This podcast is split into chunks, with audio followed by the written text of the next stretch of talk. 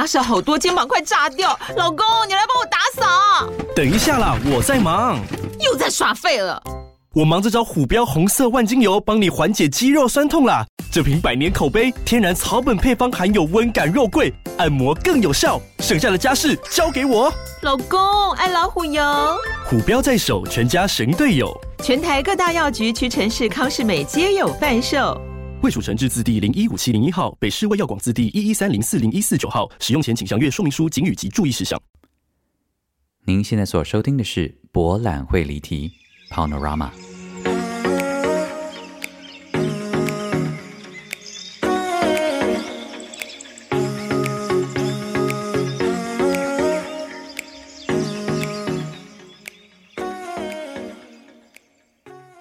Welcome back to Panorama 博览会离题。大家好，我是蔡博。Welcome back to episode twelve。好开心啊、哦！因为是第十二集喽，下个礼拜就是最后一集了，好奇怪的感觉哦。啊，这个再慢慢再聊。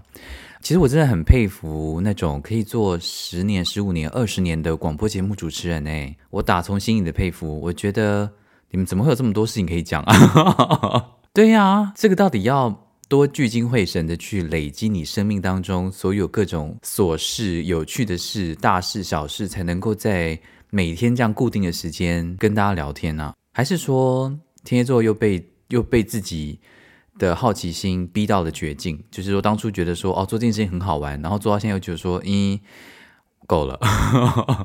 德国政府呢，昨天晚上还有今天早上好像还没有完全正式的宣布啦，但是大概是八九不离十啦。就之前说呢要封到十一月三十号，对不对？小封城怎么样？现在说要封到十二月二十号，嗨，早就知道啦，哼，还等你嘞。基本上，至至少根据我读的讯息了哈，基本上到十二月二十号呢，就是维持跟现在一样的状态。你如果要跟朋友见面的话，你不能够超过两户人口，然后人数不能超过五个人，哈。但是年纪十四岁以下的小孩不算人，就是说，如果你家里呢有三个小孩，但都十四岁以下，然后爸妈这样子，一家五口。那这样还可以跟其他人见面吗？可以，因为十四岁以下的小孩不算人，但就是两户了哈，他们就是规定很严格，就是你不能够超过两户以上的人互动这样子。那当然，大家也知道很难追嘛，就是如果今天真的就秘密进行，你能够怎样呢？对吧？但是可能就会有检举达人，I don't know 哦。但是这个东西就是蛮吊诡的。然后呢，学校当然还是一样照照常的开，但是他们决定要在十二月十六号的时候呢，提前放圣诞。我真的觉得这整个圣诞节，好了，以一个台湾人的角度来看，就觉得还是很荒谬。因为就如我前几集里面讲的，就是你现在一直守，努力的守到圣诞节，因为他们现在说十二月二十三号到一月一号，我们就可以希望有一个正常一点的圣诞佳节。就是你可以去见你的朋友啊，你可以干嘛？大家可以团圆或什么的。那就是回到我前几集讲了，就是那你就是那一周疯狂大感染啊，然后你一月一号又又可能好，现在他们说十二月十五号呢会宣布一月的状况到底想要怎么样？可是如果是圣诞节那一周大家就乱来的话，那其实一月那一周就等于是造成这个辛苦的医疗人员更大的负担而已。所以其实像我的室友塞巴就说，他觉得你就一路疯嘛，你干嘛？你干嘛？不过那是因为塞巴呢，他个人很不想要跟他的家人团聚，所以他希望圣诞节赶快疯。因为其实外国人的圣诞节跟我们的过年差不多嘛，就是说如果家人要团聚的话，很多年轻人对过年是很情，是有一种很特别的情节的。因为虽然跟家人见面可以很开心，可是因为会有很多很白目的亲戚啊，问一些不该问的问题，所以他可能对于这个圣诞节也有同样的情节吧。所以他就说，我昨天晚上我们在讨论这个新的政策，然后他就想说，对呀，哦。为什么要这样子？而且他他提到疫苗，他说疫苗呢要他说呃德国政府是要把疫苗呢提供给就免疫力比较弱的，好，例如说当然比较年长的，或者是说过于肥胖的，就是这种就是确诊率比较高的危险族群，先让他们打疫苗。那他就会觉得说，为什么不是让医疗人员先打呢？那些平常不注重自己身体健康的胖子，就叫他们待在家啊。我心中又默默的告诉自己说：“好好好，我待在家，我待在家。” Anyway，所以呢，照这个态势呢，就是会到十二月二十号了啦。然后他们为什么要提前放暑假？那提前放圣诞假期的原因，是因为他们希望提前放假，然后他们建议你真的要开始大开杀戒之前呢，都先在家里自主隔离几天，确认接下来相聚的时候呢，可以减低那个风险，是不是非常的？我觉得这好像真的也是一个佛系的防疫了。然后昨天塞巴也很生气的说，他觉得这些政客啊，就是没有人敢，就是非常的有胆识、很有 guts 的，就说圣诞节就是不要庆祝了，今年我们就是好好的防到底，因为他们还是要为了选举，所以全全世界都一样哈。遇到这种非常难解的问题，像圣诞节就是一个非常难解的，因为太重要了，所以谁敢惹恼圣诞节，谁可能就赔上他的政治生涯这样子。Anyway，所以我们现在就是到十二月二十号了，反正对啊，就这样啊，啊不然呢？好的，我们现在呢就要来谢谢几位亲爱的听众朋友。第一位呢是水平温的相亲，他说再忙也要请你喝一杯咖啡啊，在播生日快乐。刚才打了一串很长的文字，结果请喝咖啡的时候付款失败。人生我也书写不出跟刚才一样的文字了，就来选你离题吧。然后他说呢，我除了是台南人剧团的资深、资深、资深观众，真正被圈粉呢，其实是新闻台。哦，他说他晚了我一年到英国去念书，然后巡线去喝了感动喷尿的 Fortnum and Mason，是 Melrose and Morgan 吧？还是我有提过这一家啊？对不起哦，时间隔得有点 久。但凡你就是说巡线去喝了感动喷尿的这个 Fortnum and Mason。体验了五磅的沙宣减法。那回国后，曾经在新北投听你唱歌，参加排练一场旅行的新书发表。那好久好一阵子没有你的作品，只有偶尔的回头率，终于等到了 Podcast。愿意冒着水平温慢跑笑到岔气的风险，拜托蔡博继续经营 Podcast，好像是透过文字跟声音听见老朋友更新近况一样。祝福平安，期待未来任何形式的相遇。谢谢水平温的相亲。呃，听众朋友如果觉得说水平温的相亲，水平温是什么？水平温是我们台南市金华路的一个公园，叫做水平温公园。对，然后因为我在防疫的那段时间呢，不是防疫那段时间啦，就是就是在今年年初的时候啊，就是待在台南的时间呢，我就是天天都需要到水平温公园呢，就呼吸一点新鲜空气。我现在有点担心，就是回到台湾之后会很想念这边的蒙阿伯，因为天天现在天天都会去嘛，然后都觉得空气很好，很安静，然后很舒服。那我们知道，我们台湾的公园呢，就是很随性，就是很多很多奇怪的音乐，跟很多长辈在跳舞。Anyway，好，然后谢谢绿，应该是品家吧，哈。他说纯粹想增加留言数，看看下次会不会录到两个小时。括号坏，不会，不会再让你这么爽了。但谢谢你哈，绿。然后再来是 Lily，她说终于成功点开赞助网站喽，网址喽，非常欣赏蔡博的所有。身为上升天蝎的我，时常自我怀疑，听你说话的时候总是能够获得疗愈跟舒压。想请问之后还有机会出书吗？呃，好像没有哎。出书其实因为现在出版业很辛苦嘛，就是出书大部分一定就是会赔。我猜排练一场旅行应该没有让天下赔啦哈，但是出书的内容。因为我我有在脸书上面说过，就是我真的很怕讲重复的事情，我都会想说，如果我在 Podcast 或者脸书上写过的事情，还要再放到书上面，我就会觉得自己很不好意思。虽然排练一场旅行里面也有一些文章是从前在新闻台，但是我在做修改微调放上去的。不过那是因为我觉得那是非常重要的历史事件，所以我就觉得要要放到上面去。嗯。有机会能够出书，当然很开心啊！出版社的同仁有兴趣吗？私信我。OK 啊、再来是谢谢 Penny，Penny 没有留言，但这个这边网站就显示一横，然后有一种淡淡的哀伤感。但是谢谢 Penny，再来啊谢谢爱丽丝，她说好喜欢你，都听你的声音入睡。眨眼，第一次见认识你是在 Q&A 首部曲，都已经十年了，期待博览会第二季以及下一个 Q&A 哦。呃，转移话题。OK，再来是 Apple，啊、呃，他说：“Dear 蔡博，跟许多人的回馈一样，非常感谢你愿意分享自己的生活价值观以及无数的内心小剧场。对我而言，这真的是非常勇敢的行为。”勇敢做自己，然后再带给我们勇气，觉得自己不孤单，也学到应对困窘的方式，甚至是黑天鹅的沟通技巧，都非常的实用哦。没想到除舞台剧之外，有机会听到蔡博的声音分享，而且每周五定时更新节目，从不拖延，非常令人欣赏。我就是看到你这个话，让我压力很大，不然我本来想说这周就不要录了。By the way，我没有去过科隆，不过从限动看到多年前去过的海德堡大学，好让人激动啊！祝自在生活，健康平安。By 有许多天蝎座友人的处女座 Apple，再来是这个，谢谢喵呜，喵呜也写信给我，他的信很猛，我会我会斟酌的分享给大家，因为他说叫我不要在节目上回他的信，很尴尬，但我有征询他同意了。好好，喵呜是说，我想一百元应该买不到科隆啊，哦，喵呜很幽默，他说我想一百元应该买不到波隆，合在一起的一杯咖啡。那就多一点点吧，谢谢你哦，喵呜。再来呢是谢谢我的闺蜜 Big Mother，她说换我来请你喝咖啡喽，其实就是只想知道如何进行喝咖啡这个活动啦。加上蔡姐姐都支持了，身为闺蜜的我怎么可以不支持呢？（括号有一颗不可输的心）金牛座我这么好胜吗？因为 Big Mother 是金牛座。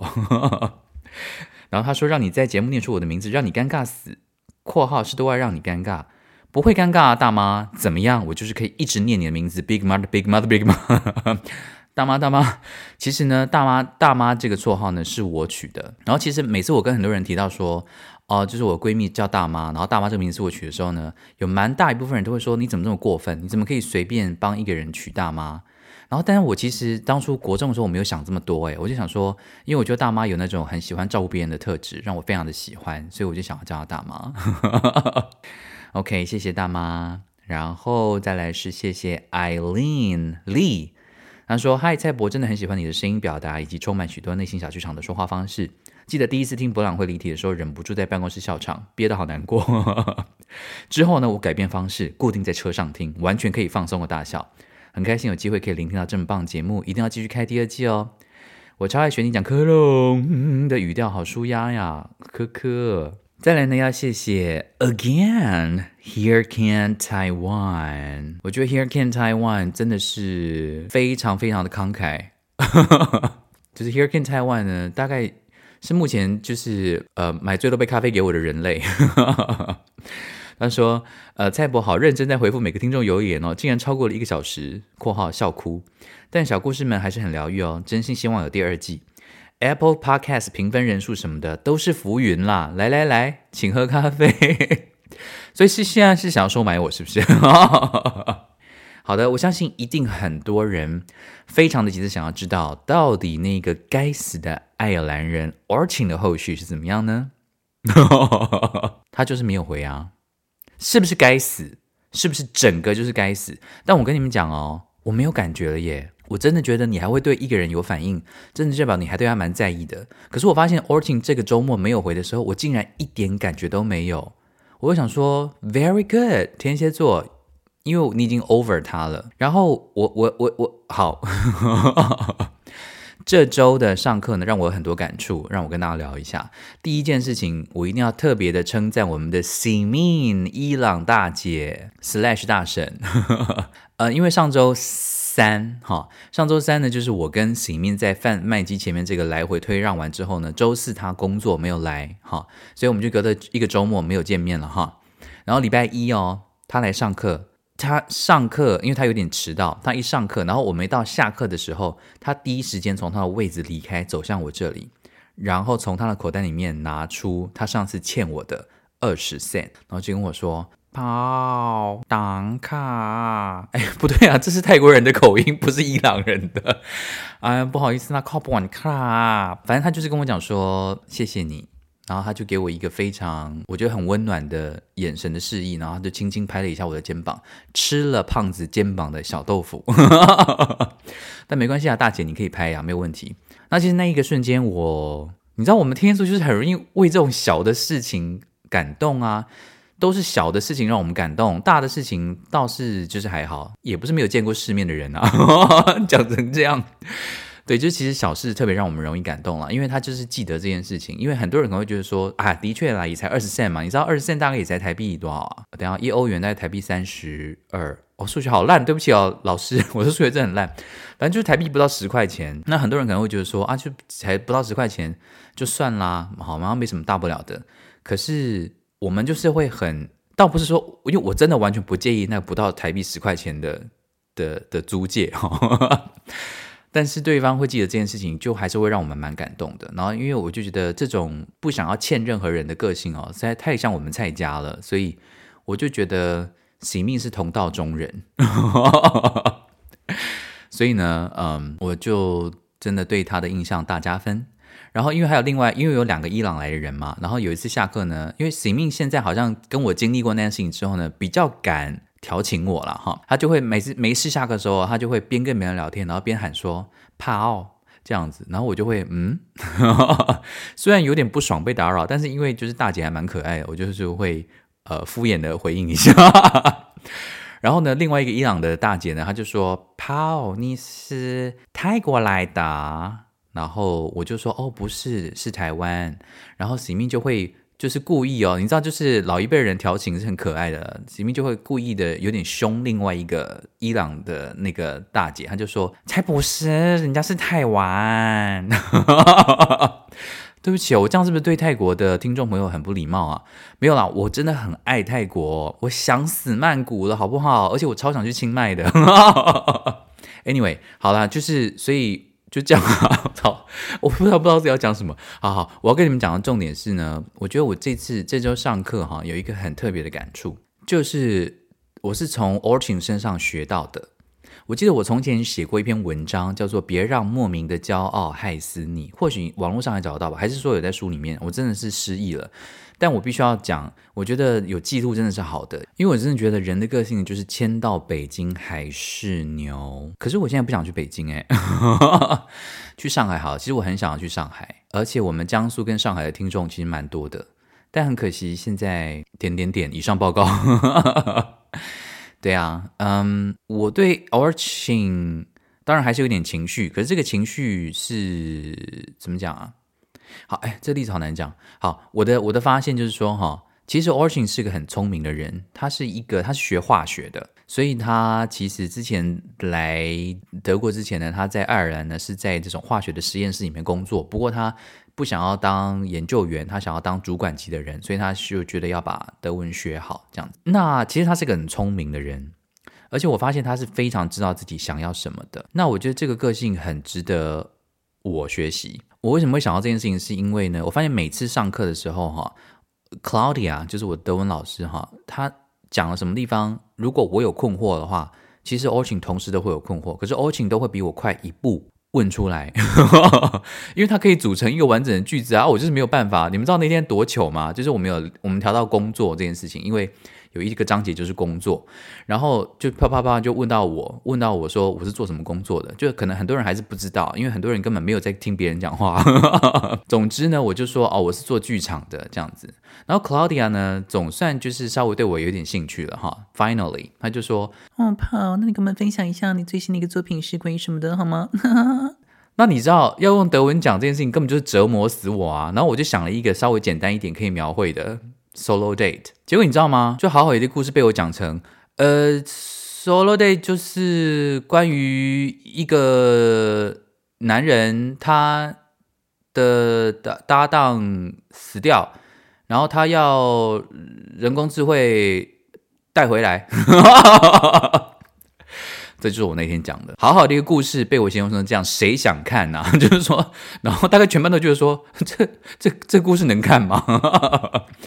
但是 Orchin 呢，他的德文真的很好，他马上就用流利的德文说：“哦，Paul，这个故事听起来很有趣。我在黑镜上面也看过一个类似，他们也是有重新的把他死死掉的爱人重新就是复制回来的那一集，你有看吗？”我说：“有，我有看，的确是非常好看的一集。”然后结束对话，因为我心中就在气说：“为什么你德文这么好啊？” 反正那天就是聊到工作啦，然后我发现每次。我心中我想的问，他都比我快。然后那那一刻，我就发觉说，其实我们是很像的人。我们的思考模式，我们对语言的理解方式，跟我们对于事情的好奇心跟理解，其实是非常接近的。可能也是因为这个样子的关系，所以我才会讨厌他。因为你们有没有发现，有时候你很讨厌某些人，哈，有很大一部分的可能性是他们其实跟你蛮像的。我就是在想啦，我就在想说，为什么我会讨厌 Orchin？除了是因为他不守信用之外，可是不守信用这一块我其实已经过了，所以我其实觉得还好。但我发现我其实最讨厌他，我其实讨厌他的原因是因为我觉得他跟我很像。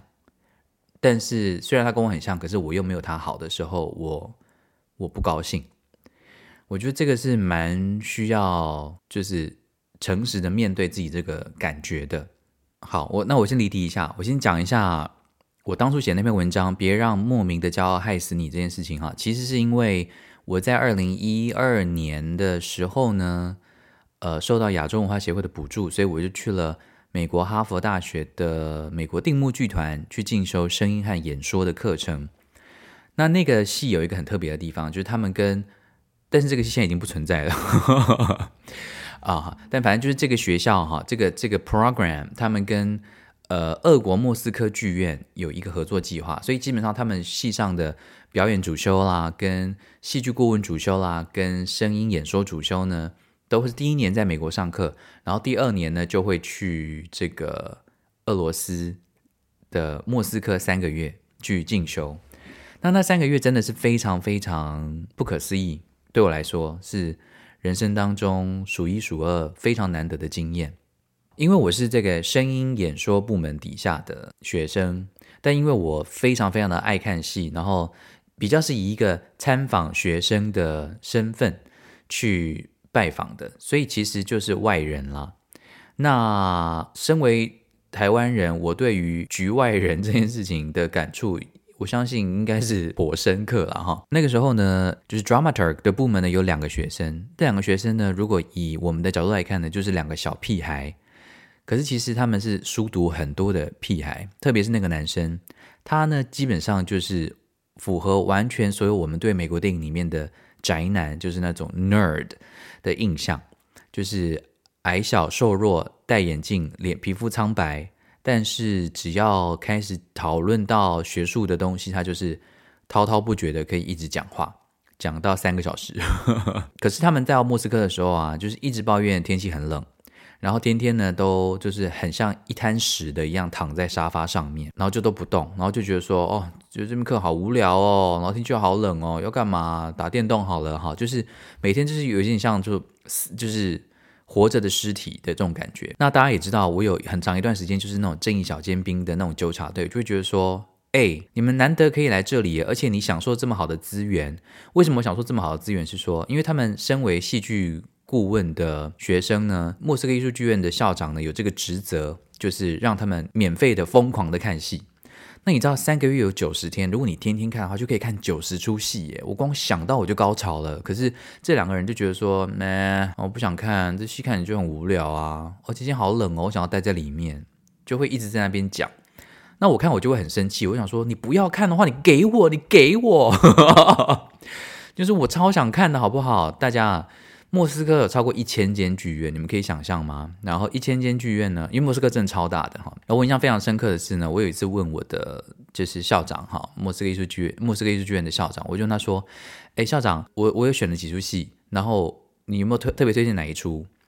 然后校长呢，他真的是温和又略带骄傲的回我说：“每一出都很棒啊，你要分辨不好看的戏，就是只要没有满座的戏，就是难看的戏。”那那个时候我就觉得说，好大的海口啊，没有满场不是很容易的事情吗？那你怎么敢这样讲？后来我发现哦，这个俄罗斯人哦，真的是非常的爱看戏诶。虽然莫斯科在创作上面也很多题材也是不能的，例如说遇到像同志的题材呢，就是不能够做的。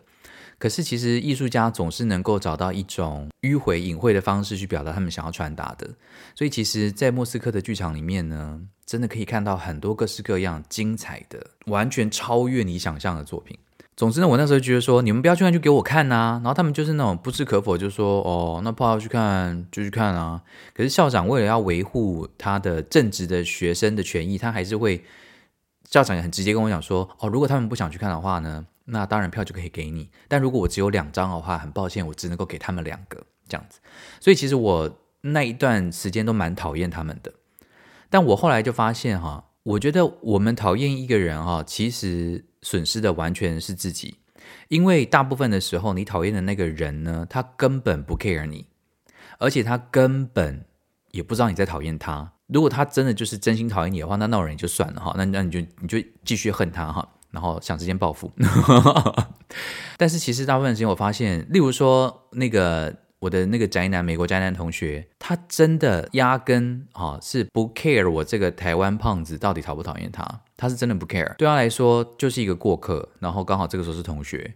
然后呢，他就是专心的做他想要做的事情。他这个时候想要打电动，他就打电动。然后他觉得这部戏，他觉得真的哎，还算蛮不错的，他能去看。他是照他的生活的步调跟理想在前进的，这个我还蛮蛮尊敬的。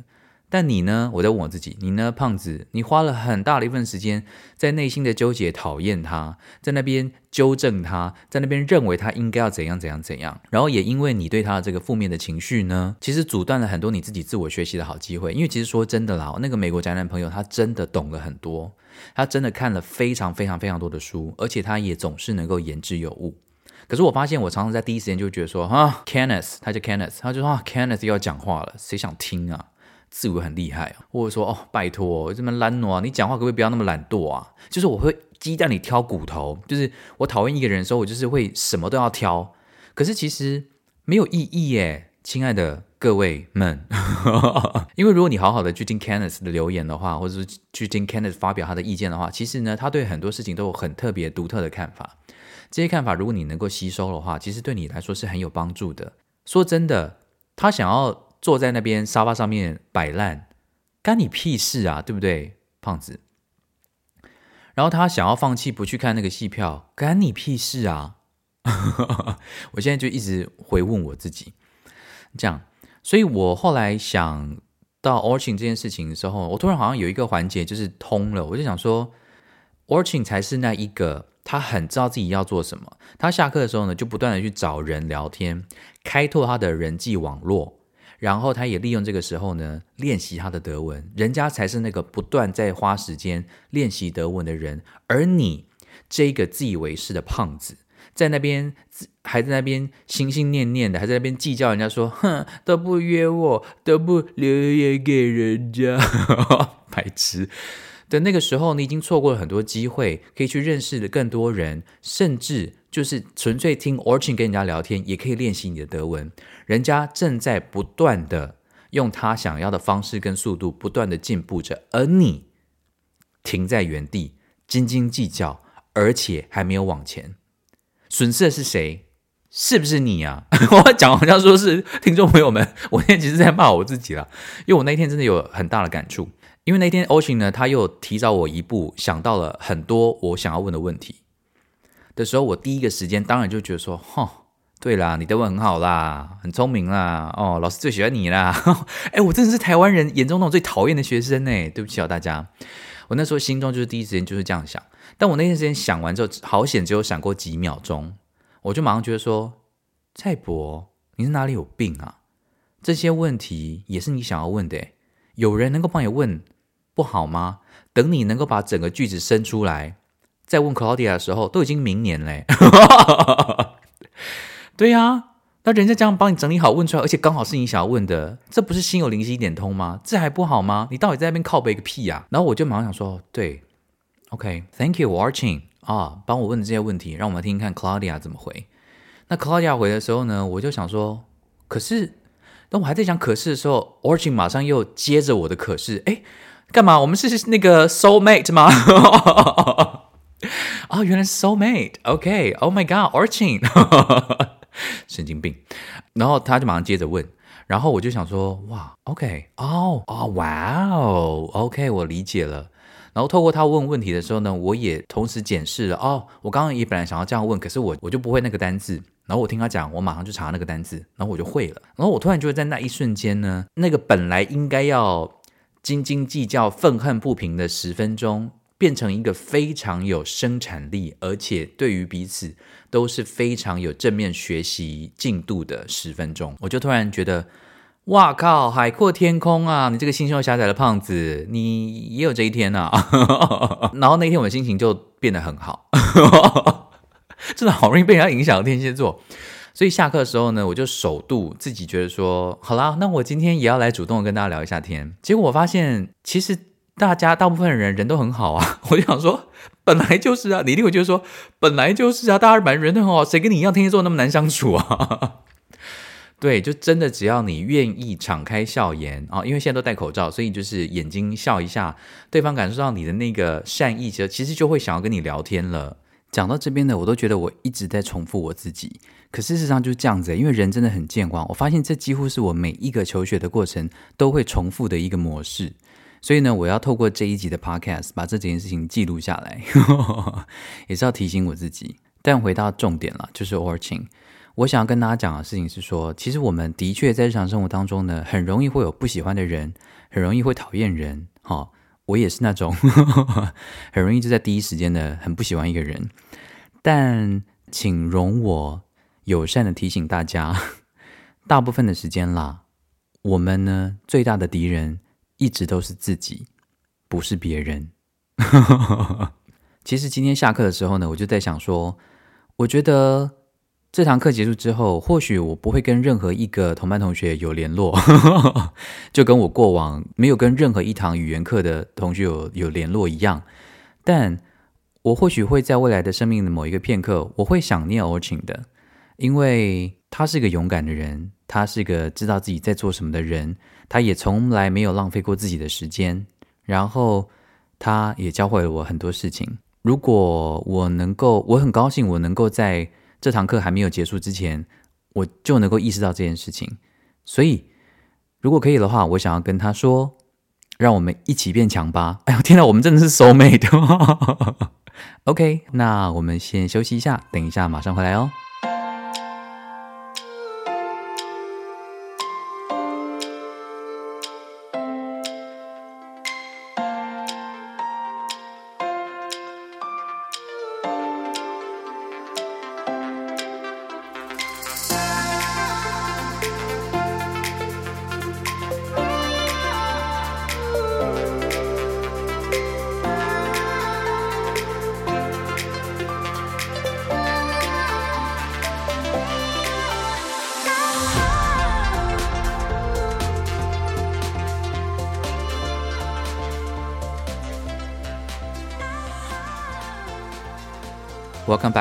Rama 博览会离题。大家好，我是蔡博，This is episode twelve。谢谢你的收听，下一集就是第一季的最后一集喽。硬是要提醒，首先呢，要来回复喵物的信，虽然喵物说不要回他的信了，呃，我还是要祝你一下生日快乐哈，因为呃，喵物是介于天蝎跟呃射手之间的宝宝，So happy birthday！然后。呃，我我尊重你 要求我不要念出来，但有一个东西啊，我觉得呢，你真的点醒了我，然后我也想把它分享给大家。好，就容我念一小段哈。他就说，作为你的小粉丝，能够听到你的 podcast 分享生活，真的是一件很幸福的事情。我认真的说，博览会离题真的很难推荐给朋友诶，因为内容太多，在回信的啦。括号越后面越多。真的要对你有爱的人才会觉得超好笑、超好听诶。如果不认识你的人呢，想要听个主题，应该会满头问号吧？哎，喵呜，我觉得你讲的很有道理诶。我觉得你真的整个完全是突破我的盲点了。我就还是在想说，奇怪，为什么那个 Apple Podcast 的那个 review 要超过三百个？有这么难吗？这个节目有这么难推吗？我想说，平常有在平常就是平常认识我的听众朋友，如果喜欢这个节目，稍微推一下，应该很容易就可以到三百了吧？到底是 What happened？然后你点醒了我，所以这个节目是不是真的很难推？对不起哦，如果真的很难推的话，亲爱的听众朋友们，辛苦你们了。哎呀，我怎么没有想到这点呢？就好像真的要对一个人有爱啊。才会愿意听他乱讲话，对不对？不然大部分的人谁理你啊？只想要听一个很有主题的东西。呃，请原谅我这么如此世俗的，一直在这个节目里面跟大家讲说，我们要冲三百，冲三百。但我们就是要设一个目标嘛，设目标就是没有什么原因，就是好玩啊，对不对？虽然这个 Here Can Taiwan 说是浮云，对，所有东西都是浮云啦。但是设目标，而且设大一点，我觉得是好玩的事情。这让我想到我们戏剧系啊有一个游戏。啊，这是我的表演老师关瑶哈，他曾经跟我分享的一个小故事。戏剧系里面有一个游戏呢，就是大家会围一圈，然后坐在地上，然后就是老师就会规定一个数字，例如说二十五这样。然后这很多人都玩过哈，就是然后一群人围一圈哦，然后就要开始感觉彼此的呼吸，然后呢就在一片的静谧之中呢，就要有人开头说一，然后呢。你就要感觉有没有人要讲二，然后三四这样。然后如果在那一圈里面呢，有两个人同时讲同一个数字的话，就要从头来。大家有明白这个游戏的规则吗？好，所以呢，就是要从一二三四五六七八，然后一直这样念念到二十五的时候呢，这个任务就达成了。这样，那你可能会觉得说，应该没有那么难吧？诶，其实很难诶，因为。何谓感觉到这个同一个圈子里面的人的呼吸呢？就如果有人要讲话的时候啊，如果你跟他同时讲出来的话，就破局嘞。所以到底要多专心，好，到底要多灵敏的、多细腻去感受这一个圈子里面大家的呼吸，才能够这样一个接着一个，而没有互相打架的念出这些数字，其实是蛮难的。那官窑呢，有一次就跟我讲说，他做了一个实验。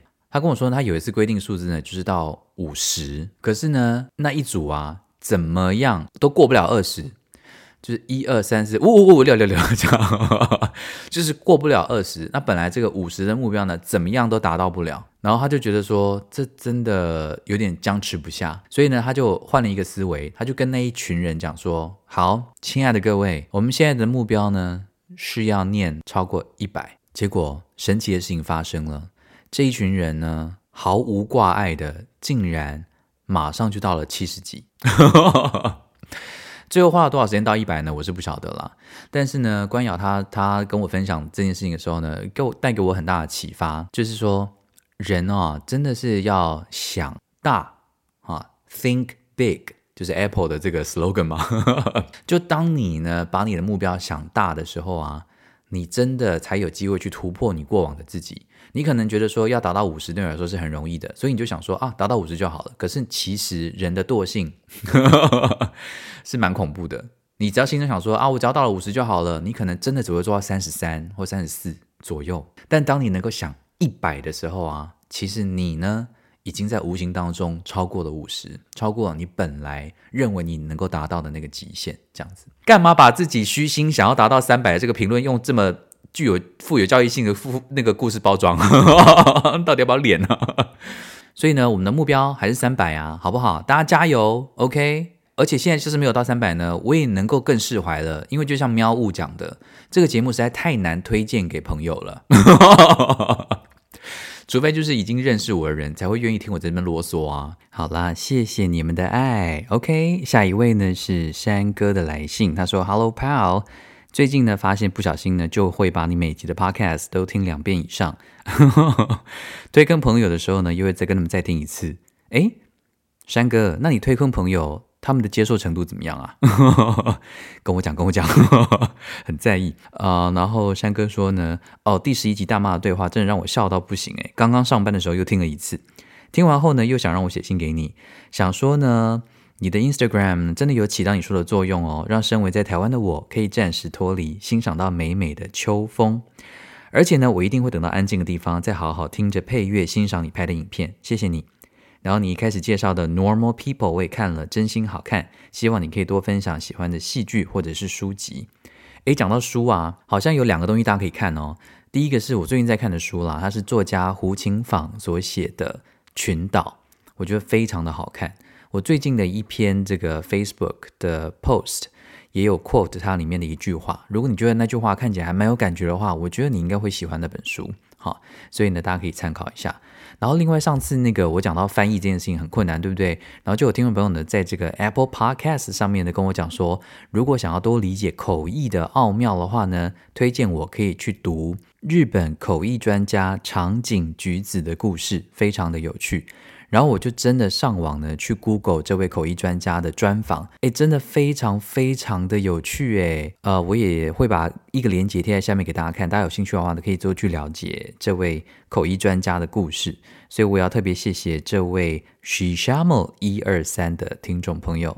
然后回到这个山哥的 信，他说：“然后我跟我的朋友以涵（括号我们不是专业粉丝）很想要知道为什么你会想要学德文呢？最后一定要第二季了，拜托拜托。呃，为什么会想要学德文呢？我个人是觉得德文很好听。那当然，这个世界上好听的语言有非常多。我个人也觉得法文很好听。可是大家，你们会不会觉得学语言是需要缘分的？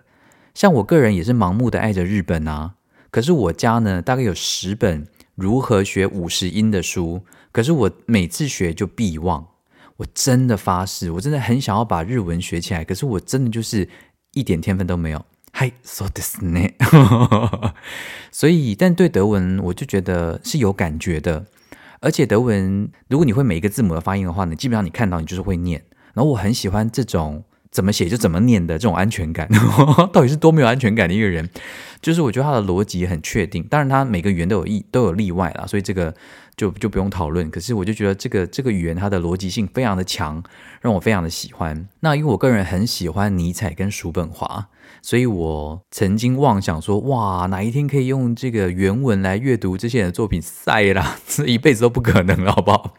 现在连个一个句子都拼不出来，想要读尼采的作品。虽然很多人，但而且我有发现，我有一个习惯，就是我很喜欢一般世人眼中比较硬的语言。所以我也为什么我很喜欢广东话也是这个原因。很多人都会觉得说广东话就是很吵啊，很硬啊。可是我不这么觉得，我真系觉得广东话好好听啊，我还买个。然后我觉得德文也是非常的好听。那每次很多人呢要取笑德文的时候呢，都会故意讲说：“哦，拜托，德文是什么粗俗的语言？讲那个我爱你的时候听起来多硬啊。”然后他们都会故意讲得很粗糙，都会讲说：“Ich liebe dich。” 可是我觉得是你是有病吧？所有的语言都可以念得很温柔，好不好？像我们德文也可以轻轻的念说 Ich liebe 是不是也是很有爱？然后啊，其实我觉得语言这件事情总是会让我对于世界能够有一个更开阔的想象。怎么说呢？因为我常常觉得啊，我现在身边有很多呃国外的朋友，那我常常会告诉我自己说：“哎，pal。”如果你不会讲英文的话，你是不是这些人你永远没有机会遇到呢？你是不是就这样错过了这些在你生命当中扮演这么多重要角色的美丽的灵魂呢？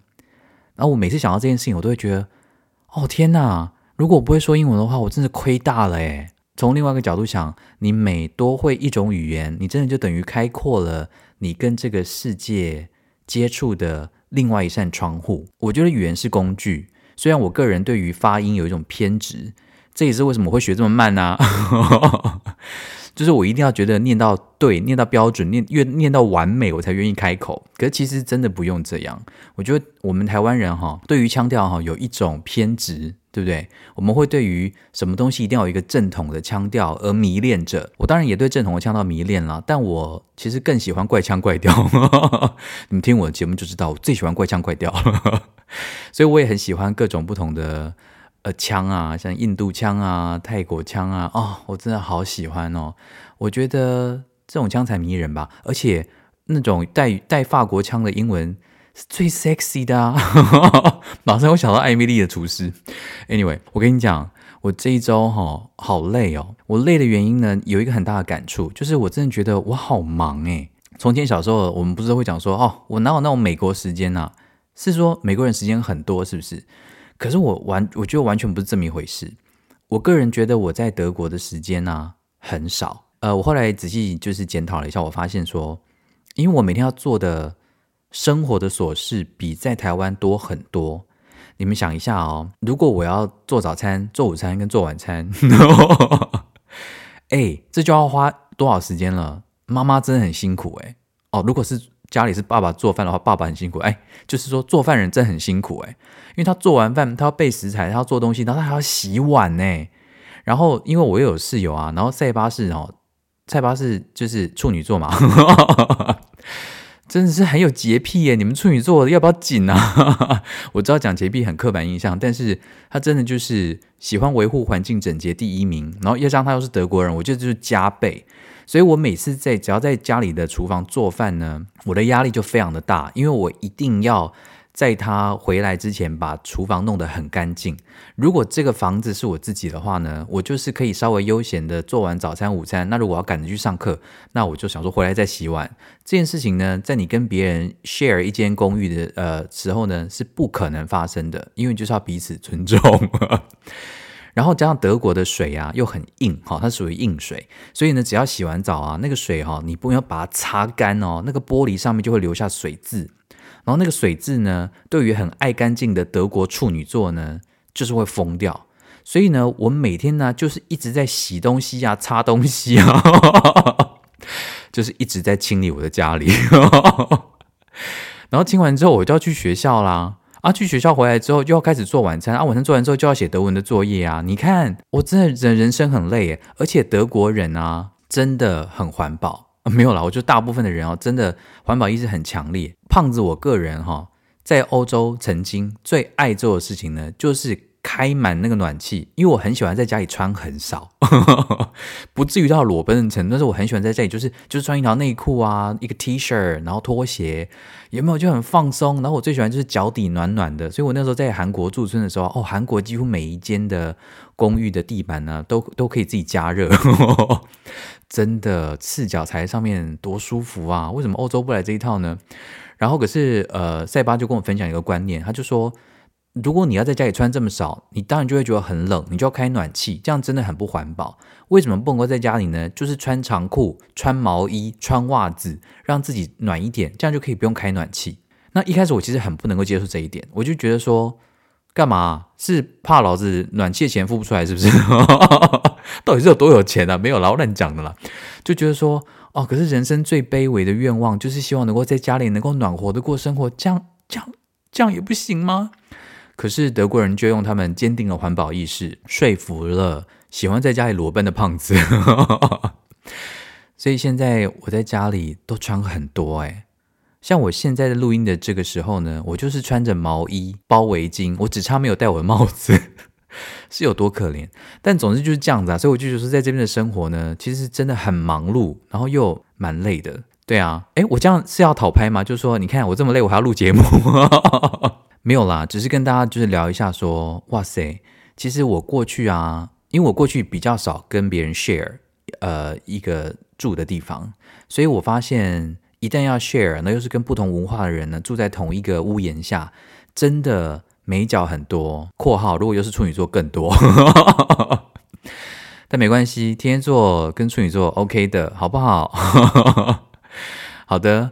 那这一集的节目就差不多到这边喽，好不好？然后下一集呢，就是我们的最后一集的节目。嗯，下一集呢，就是我们第一季的最后一集。我个人呢，非常的期待。我个人非常期待，说至少在德国能够有一周是我不用从那个，因为我你知道吗？大家，我真的很神经质诶，我只要一集节目上了之后啊，我就开始在想说下一集我要干嘛诶。我的人生真的很累耶，所以我一直很期待说第一季的最后一集，就我录完之后，我就跟他说：“啊哈，我可以整个好好的放空。”现在话说得很死，搞不好都都做这个第一季做完就想说：“哈，好想再录下一季哦。”因为我就这么贱啊。Anyway，在这个录音的同时呢，我们这个 Apple Podcast 的的这个 review 已经到了两百零一了耶。OK，ninety nine，好不好？大家，我们加油！我觉得我有预感我们会达到哦。可是 有一个听众朋友回说：“蔡博，啊，如果真的到三百的话，你到底是会难过还是开心啊？” 这个问题问得很好，我的心情会很复杂。但是啊，哎，我们快点确定一下，到底要不要有第二季，好不好？你们你们决定啊，消费者决定啊。因为如果要有第二季的话呢，我就要添购一组麦克风了，因为我自己。觉得如果第二季要做的话呢，我想要访问一些我剧场界的好朋友，然后来做对谈，然后就是，所以我需要多添购一支麦克风，这样好不好？你们决定哦。啊，如果等我离开德国就来不及买了，好喜欢威胁你们哦。哎呀，不好意思啦，辜负你们的爱啊。好了啦，那先这样了，我要睡觉了，我好累哦。OK，祝福大家这一周也是开开心心哦，啊，身体要健康呢。OK，那就下周再见喽。博览会离题 Episode Twelve，See you next week，Bye。